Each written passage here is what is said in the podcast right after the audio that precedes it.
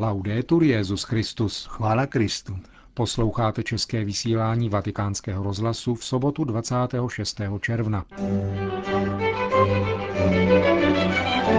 Benedikt XVI. přijal členy spolku svatého Petra. Svatý stolec a Větnam učinili významné pokroky směrem k navázání plných diplomatických vztahů.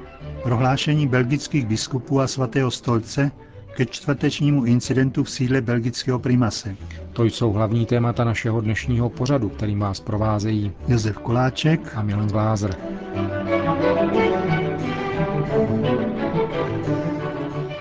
Zprávy vatikánského rozhlasu.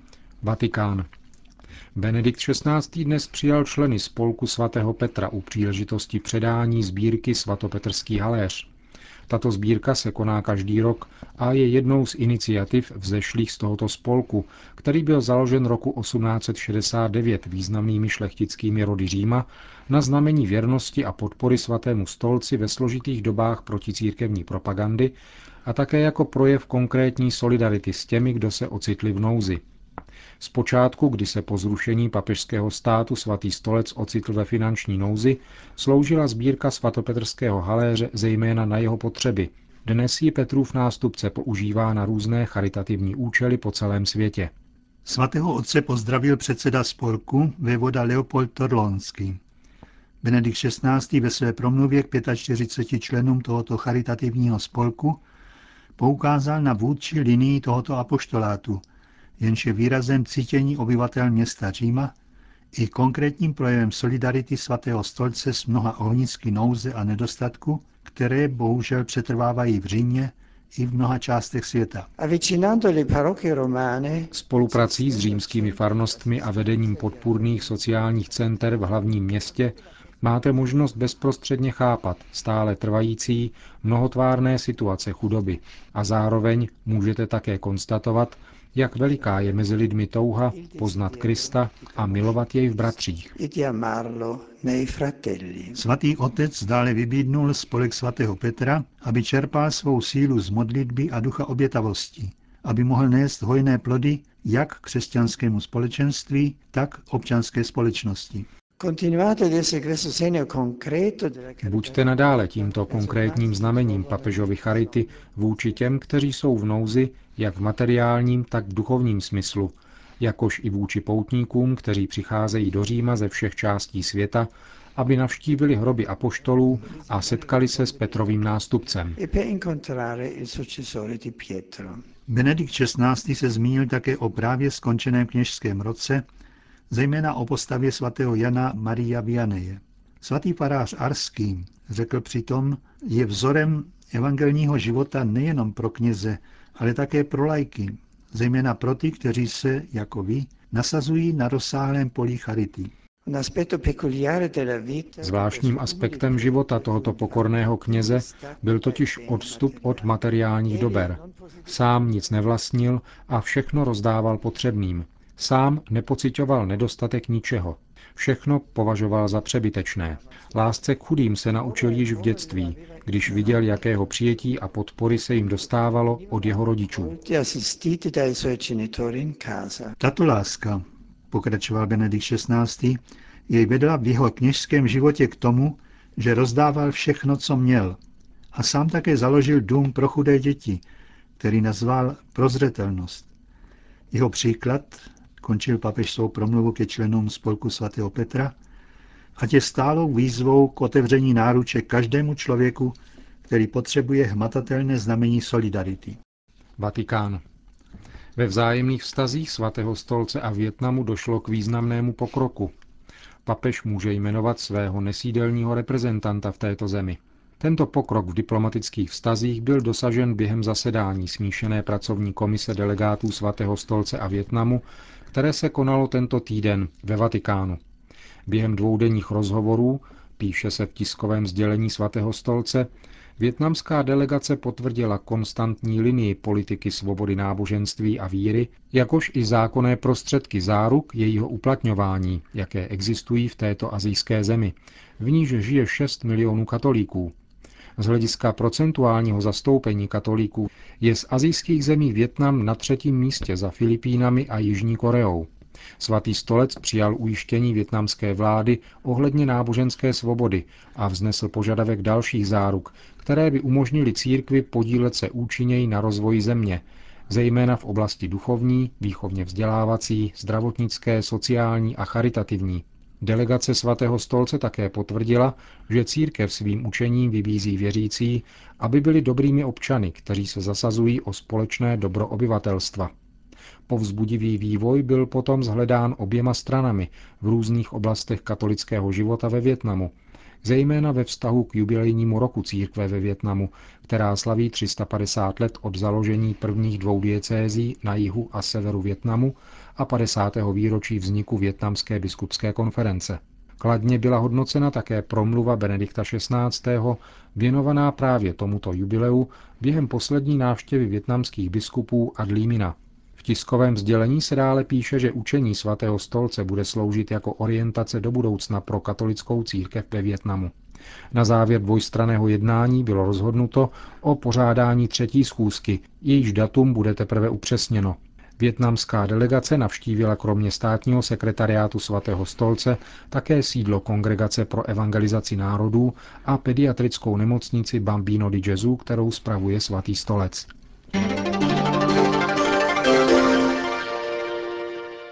Belgie, Vatikán. Ve čtvrtek 24. června došlo v sídle belgického primase na arcibiskupství Brusel-Mechelen k velmi neobvyklému incidentu, který byl důvodem stejně neobvyklého diplomatického komuniké svatého stolce, které belgickému velvyslanci při svatém stolci sdělil státní sekretář pro vztahy se státy. Belgický episkopát vydal hned ve čtvrtek večer k incidentu následující tiskové prohlášení.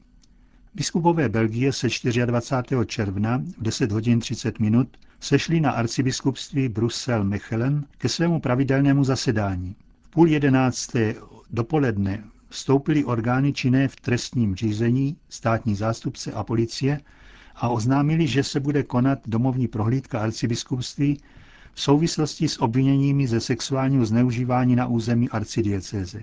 Žádné jiné vysvětlení nebylo podáno. Všechny dokumenty a mobilní telefony byly zabaveny a nikdo se nesměl vzdálit z budovy. Tato situace trvala do půl osmé večer. Všichni byli vyslechnuti, jak členové biskupské konference, tak i personál arcibiskupství. Nebyla to příjemná zkušenost, ale všechno proběhlo korektně. Biskupové mají stálou důvěru ve spravedlnost a činnost příslušných orgánů činných v trestním řízení. Se stejnou důvěrou byla přijata také tato domovní prohlídka, proč se biskupové zatím zdržují jakýkoliv komentářů.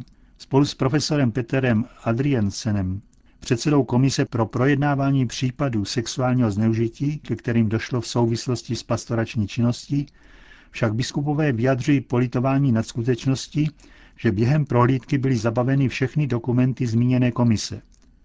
To odporuje právu na důvěrnost, které se mají těšit oběti, jež se obrátili na tuto komisi. Tento postup také vážně narušuje práci této komise. To bylo tiskové sdělení mluvčího belgické biskupské konference Erika de Bekelar. Belgická policie prohledala nejen arcibiskupství, ale také katedrálu, kde poškodila hroby dvou bývalých arcibiskupů v domnění, že uvnitř najde nějaké tajné dokumenty na téma pedofílie. Policie zabavila důvěrnou dokumentaci zvláštní komise při Belgické biskupské konferenci. Její předseda, dětský psychiatr profesor Peter Andriansens, sdělil, že dokumentace se týkala celkem 475 případů, přičemž jen 100 obětí se obracelo také na příslušné státní orgány.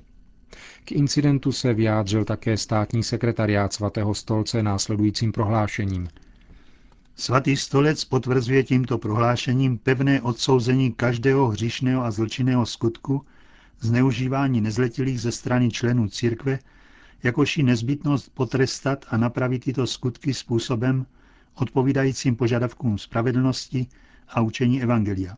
Právě s ohledem na tuto nezbytnost státní sekretariát vyjadřuje také hluboký podiv nad způsobem, jakým byla provedena orgány činnými v trestním řízení včerejší domovní prohlídka, a své rozhořčení nad tím, že došlo dokonce k násilnému porušení hrobů kardinálu Josefa Ernest van Roje a Leona Josefa Suenense, bývalých arcibiskupů Brusel-Mechelen. Ke zděšení nad těmito činy se přidává také politování nad narušením důvěrnosti, na kterou mají právo právě oni oběti, kvůli nímž byla domovní prohlídka provedena. Tento postoj sdělil osobně monsignor Dominik Mamberti, sekretář pro vztahy se státy, velvyslanci Belgie při svatém stolci panu Charles Gislénovi.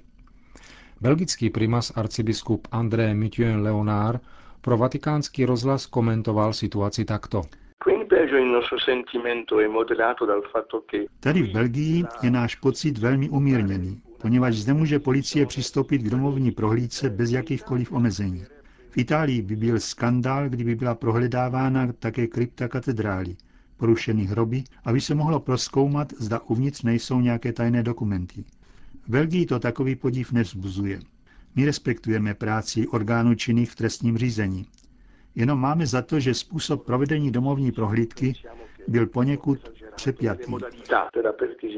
Říká belgický primas arcibiskup Leonár, který dále s vděčností přijal jmenování nového biskupa Brook, který vystřídá Rožéra Josefa Vangelev, jenž koncem letošního dubna odstoupil v důsledku zapletení do zneužívání nezletilého. Na jeho místo byl jmenován monsignor Josef de Kézo. Je to dobrá volba, za kterou jsme svatému otci vděční. Dva měsíce po odstoupení biskupa z Bruk mají věřící tohoto města nového biskupa. To je první a výborná zpráva. Druhou je osobnost nového biskupa. Je to velmi schopný muž, který byl 8 let pomocným biskupem pro Brusel a před několika měsící jsem ho jmenoval pomocným biskupem v Lámské arcidieceze. Myslím, že bude schopen přinést novou naději a důvěru věřícím diecéze v Brugách. Říká belgický primas arcibiskup André Mitien Leonard.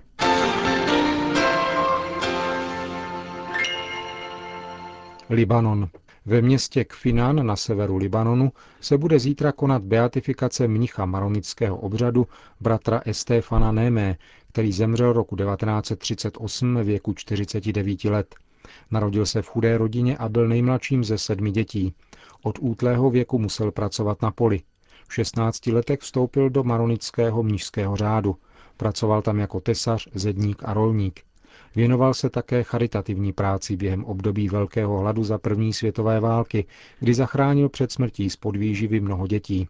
Zítřejší beatifikační liturgii bude předsedat arcibiskup Amato, který o něm říká. Ripeteva spesso, ed era questo il suo messaggio centrale, opakoval často slova Bůh nevidí. To bylo jeho moto. Žil v neustále boží přítomnosti. Byl známý tím, že uměl zachovat mlčení. Jeho slova nikdy nezraňovala blížní. Všichni jej měli rádi, zvláště dělníci pracující v klášterních usedlostech. Časně ráno se účastnil mše svaté, přistupoval ke svatému přijímání a potom šel do práce. Byl tak moudrý a pronikavý, že dovedl uhasit každý spor ještě než mohl vybuchnout. Vyznačoval se velkou schopností vnášet do lidských srdcí pokoj. Mnoho se modlil a mnoho meditoval. Pregava molto e meditava Libanonský maronický mnižský řád, do něhož nový blahoslavený patřil, vznikl koncem 17. století. Dnes čítá skoro 300 kněží, 20 řeholních bratří, asi 60 kleriků, 40 noviců. Kromě pastorace se řád věnuje také práci v nemocnicích, zdravotnických zařízeních a školách, včetně Univerzity Ducha Svatého v Kasliku. Má 80 řeholních domů, z čehož 17 jich je za hranicemi Libanonu. Bratr Estefan Némé bude již třetím mnichem tohoto řádu, vyneseným k oltářní úctě.